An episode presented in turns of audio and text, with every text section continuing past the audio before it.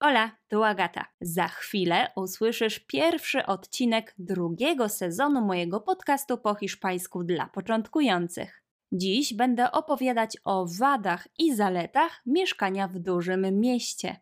Jak zwykle starałam się używać prostego słownictwa na tyle, na ile to możliwe i mówić dość wolno, tak aby nawet początkujące estudiantes mogli zrozumieć większość nagrania.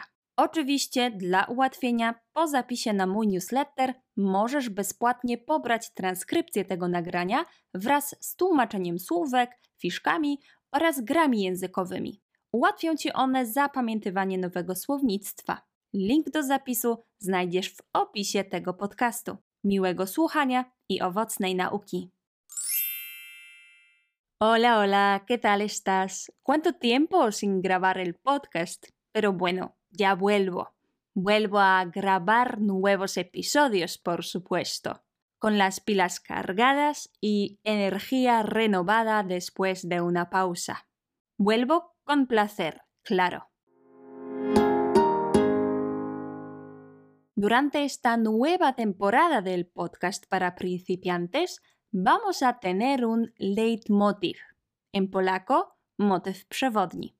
En cada episodio vamos a hablar un poco de las ciudades en varios contextos. Espero que todos los nuevos episodios te gusten, que los disfrutes, que aprendas mucho. Como siempre, voy a intentar usar palabras fáciles, estructuras básicas, siempre cuando sea posible.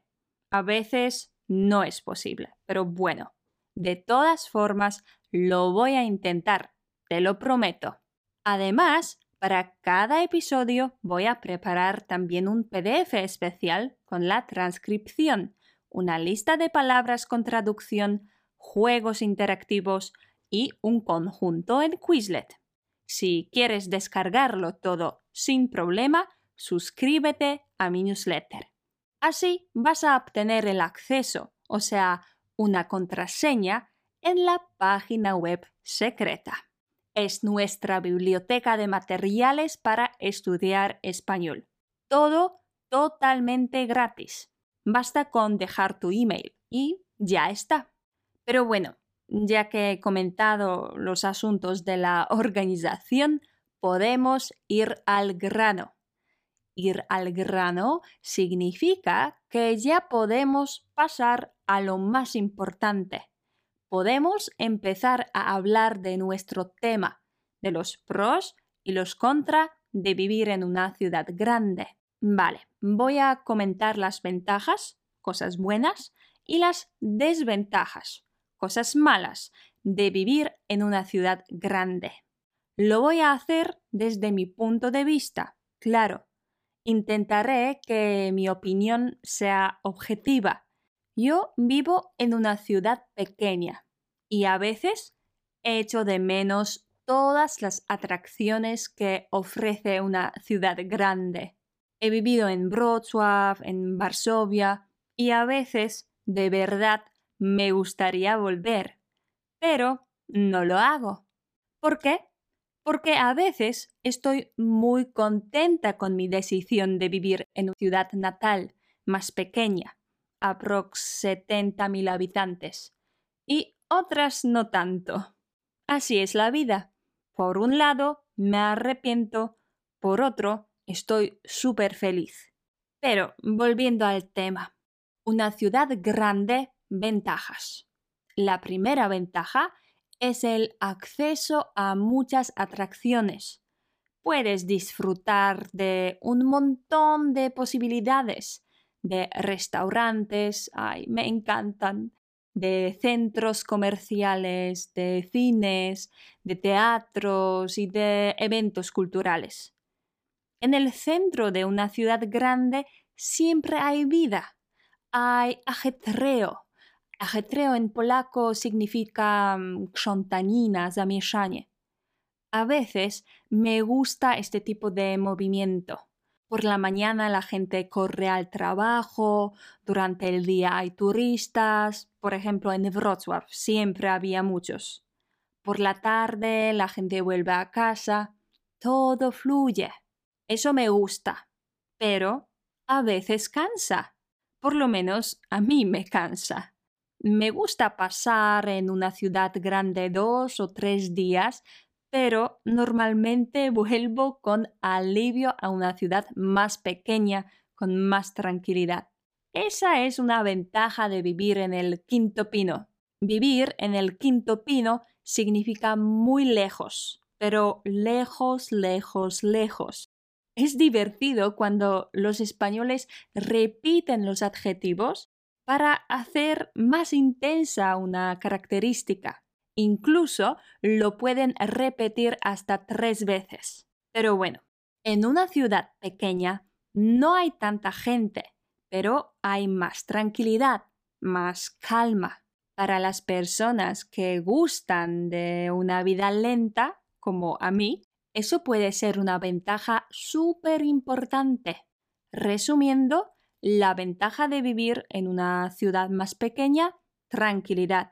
Pero bueno, hay gente que dice que las ciudades pequeñas son también más aburridas. Conclusión, cada uno de nosotros es diferente y necesitamos siempre tenerlo en cuenta.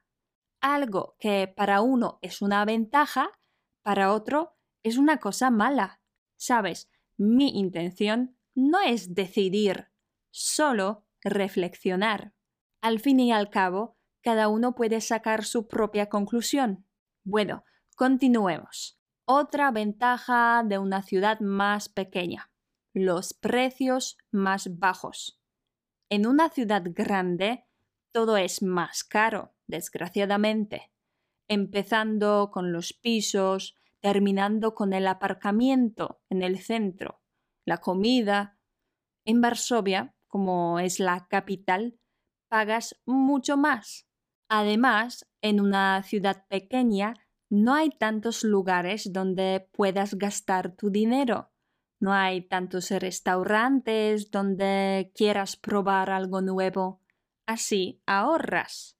Cuando vivía en Varsovia, siempre tenía la tentación de pedir comida a domicilio, de salir a comer, de salir a tomar copas. Ahora no es así. Soy más mayor, claro, pero de todas formas tengo menos posibilidades. Tengo solo dos restaurantes que me gustan. Si quiero probar algo nuevo, voy a otra ciudad más grande, pero claro, eso es más difícil y ocupa más tiempo. Otra cosa, los atascos. En las ciudades grandes hay muchos, muchísimos.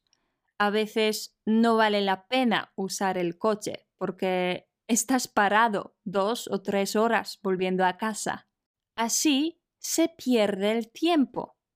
Pero puedes usar el transporte público que es mucho más desarrollado en ciudades grandes. Eso es más barato, más ecológico y puedes usar este tiempo para ti. Puedes aprender español, leer libros, escuchar podcasts. Desde que vivo en una ciudad más pequeña, leo menos, porque no paso tiempo viajando en transporte público. Uso el coche o la bici cuando hace buen tiempo.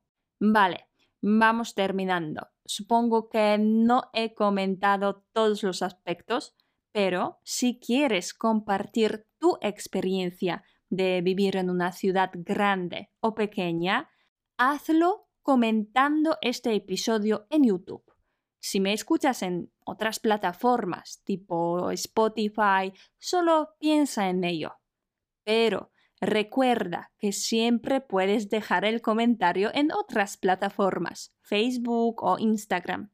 Siempre leo todos los comentarios con muchas ganas. Bueno, ya es todo por hoy. Recuerda descargar el PDF especial con la transcripción, juegos y tal. La contraseña puedes obtenerla dejando tu email. Recuerda, y escucha este podcast varias veces, ni dos, ni tres, ni cuatro, sino más. Tantas veces cuantas puedas. Repetir es súper importante. Wracam tu jeszcze na chwilę, żeby przy okazji zaprosić Cię na mój wideokurs hiszpańskiego od zupełnych podstaw Hiszpański Start. To narzędzie, dzięki któremu nauczysz się hiszpańskiego bez stresu i zbędnej presji. Uwierz mi, nauka wtedy jest dużo bardziej skuteczna. Oprócz lekcji wideo, zeszytów ćwiczeń, fiszek i gier językowych, możesz liczyć na moje wsparcie w nauce podczas cotygodniowych grupowych konsultacji. Zresztą najlepiej zajrzeć sobie na agatauczy.pl łamane na hiszpański start bez polskich znaków, to tam opisałam wszystko, co dotyczy kursu. Hasta luego!